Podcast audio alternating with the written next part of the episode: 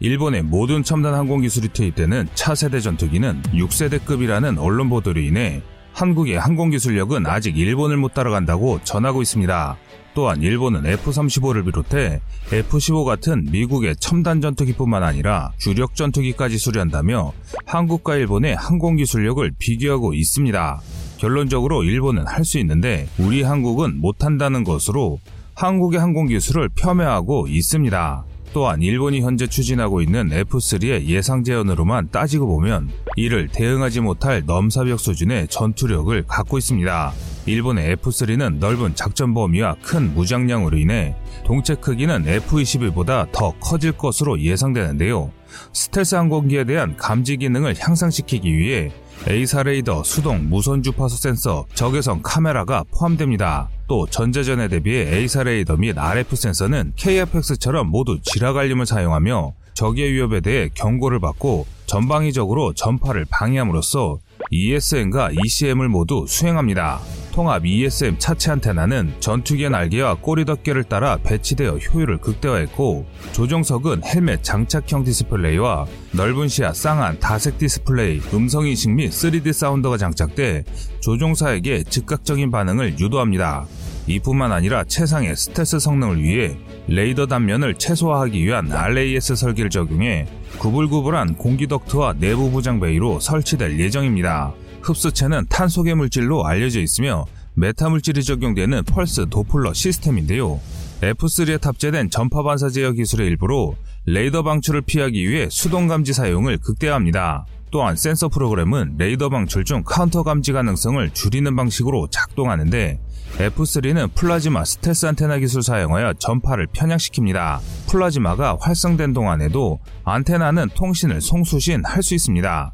엔진은 두개 XF91 엔진으로 구동되는데 이 엔진의 추력은 11톤이며 최대 추진력은 15톤입니다.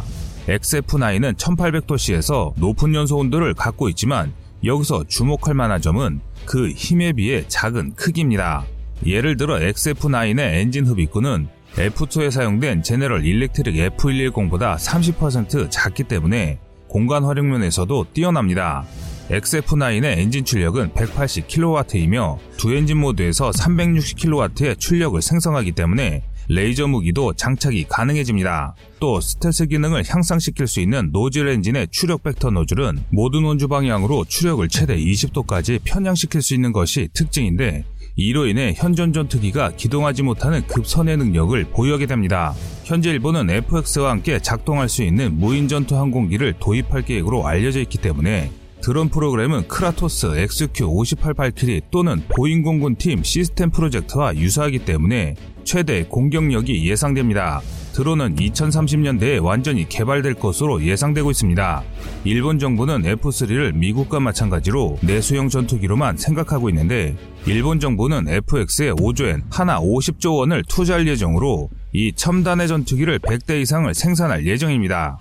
이로써 일본은 한국과 비교가 안 되는 항공 전투력을 보유하게 됐습니다.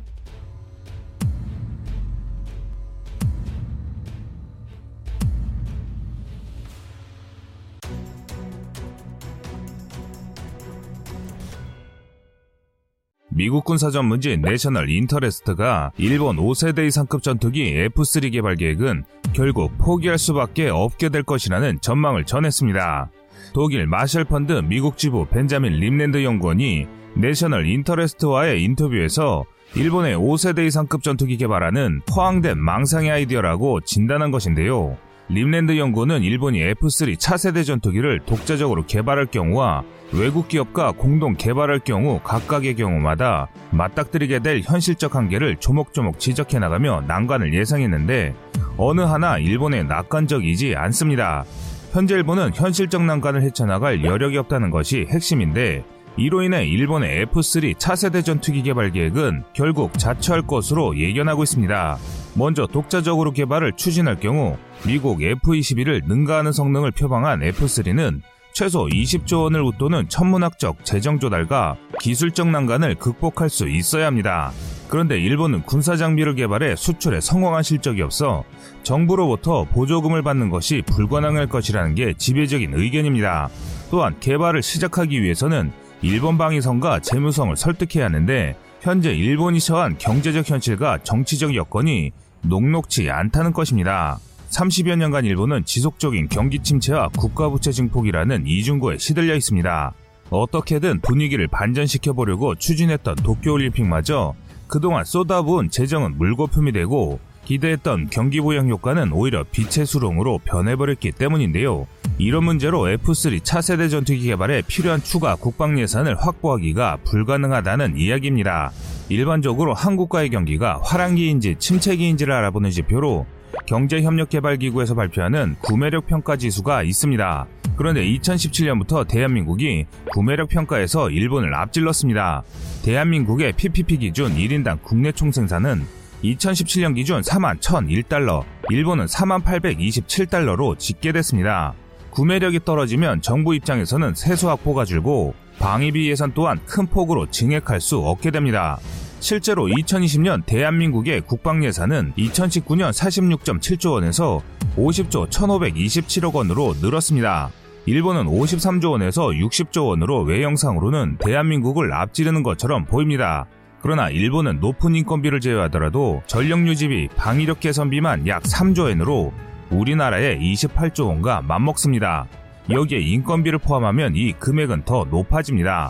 그런데 현재 일본 항공자위대는 4세대 전투기 F-16 90한대, F-2 92대, F-15J 201대를 보유 중이며 F-35 146대를 신규 도입 중에 있습니다.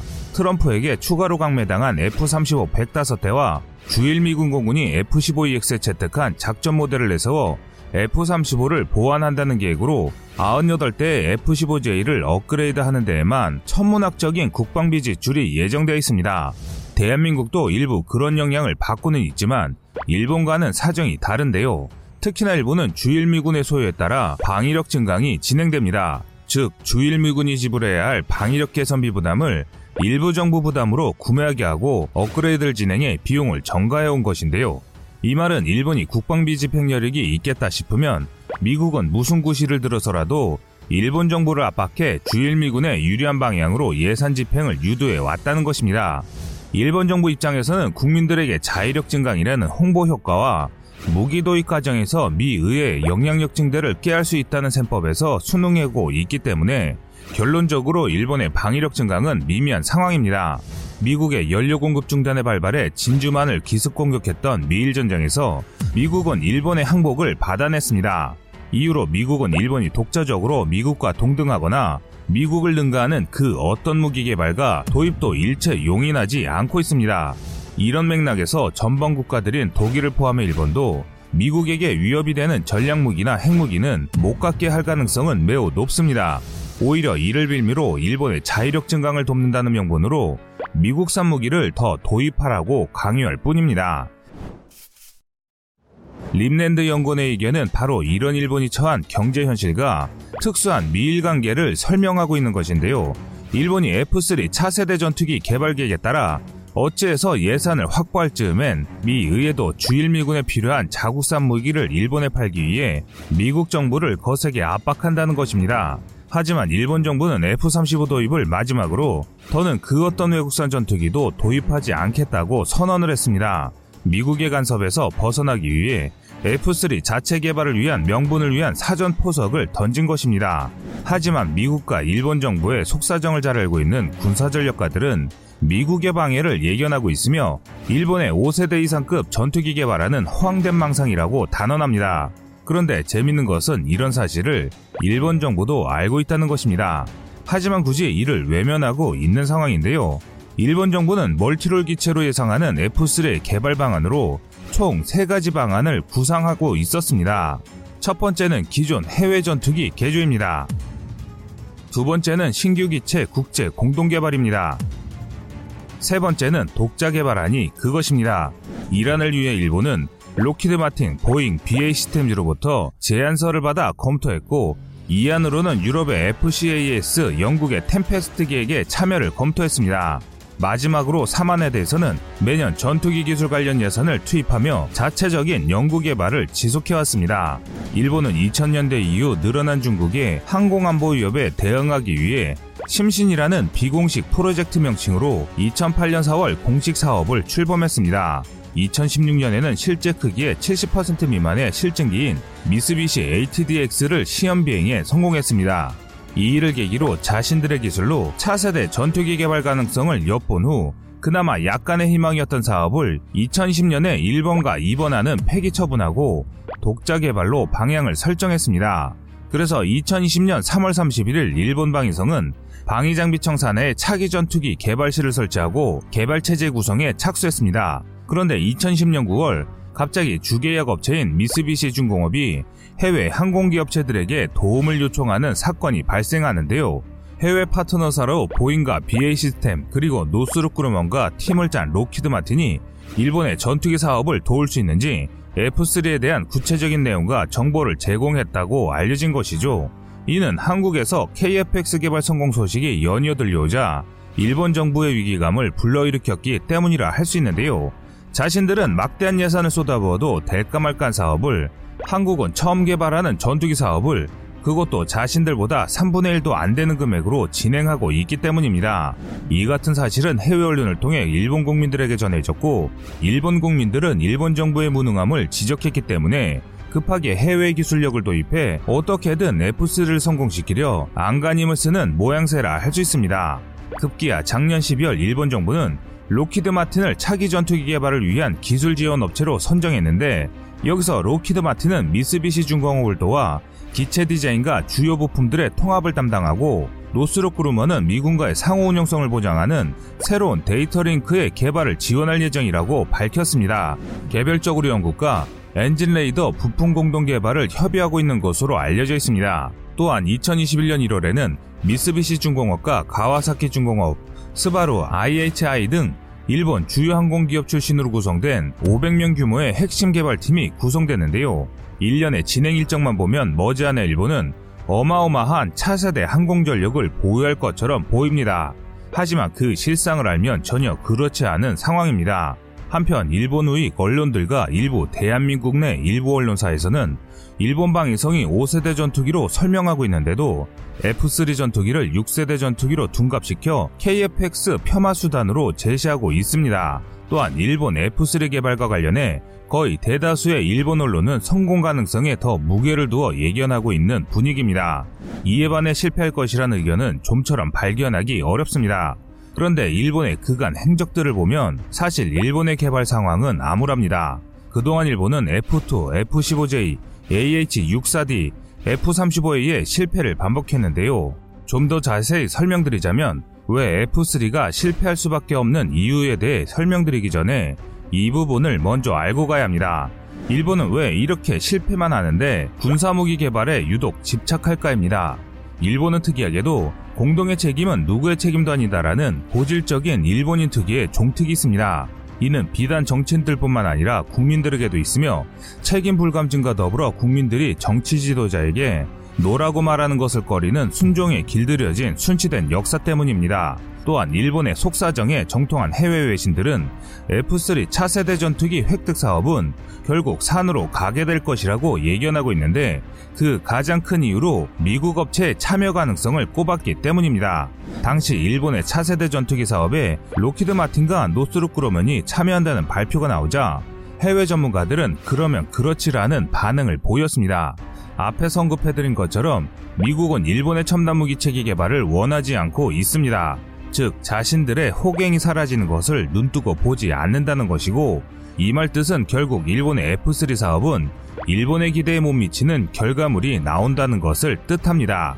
그런데 재밌는 것은 일본의 차세대 전투기 사업에서 항상 거론되는 나라가 있습니다. 바로 한국입니다. 애초 한국이 전투기 개발할 때는 크게 이슈가 되지 않았는데 일본 전투기 개발 보도에서 해외 외신들은 대한민국의 T-50 고등훈련기와 FA-50 경전투기의 개발 성공 그리고 KF-X 개발 과정이 일본과 비교되며 제조명을 받고 있습니다. 한 기사에서 밝히고 있는 내용으로는 일본과 대한민국은 같은 미국 방산업체와 협력해 전투기 개발을 시작했는데 결과는 왜 천양지차라는 보도가 있습니다. 일본과 한국의 다른 점을 설명드리자면 이 영상을 보시는 분들은 정말 한국이 현명하게 주변국에게 대처를 잘하는구나라고 무릎을 탁 치실지도 모르겠습니다. 사실 따지고 보면 한국의 이런 부분 때문에 주변국의 치열한 견제에서도 꿋꿋하게 한국이 세계 군사 강국으로 발돋움한 이유라 할 수 있는데요. 시청자님들의 현명한 선택을 댓글로 남겨주시기 바랍니다. 여러분들의 좋은 의견이 좋은 영상을 만드는데 많은 힘이 됩니다. 이상 꺼리투브였습니다.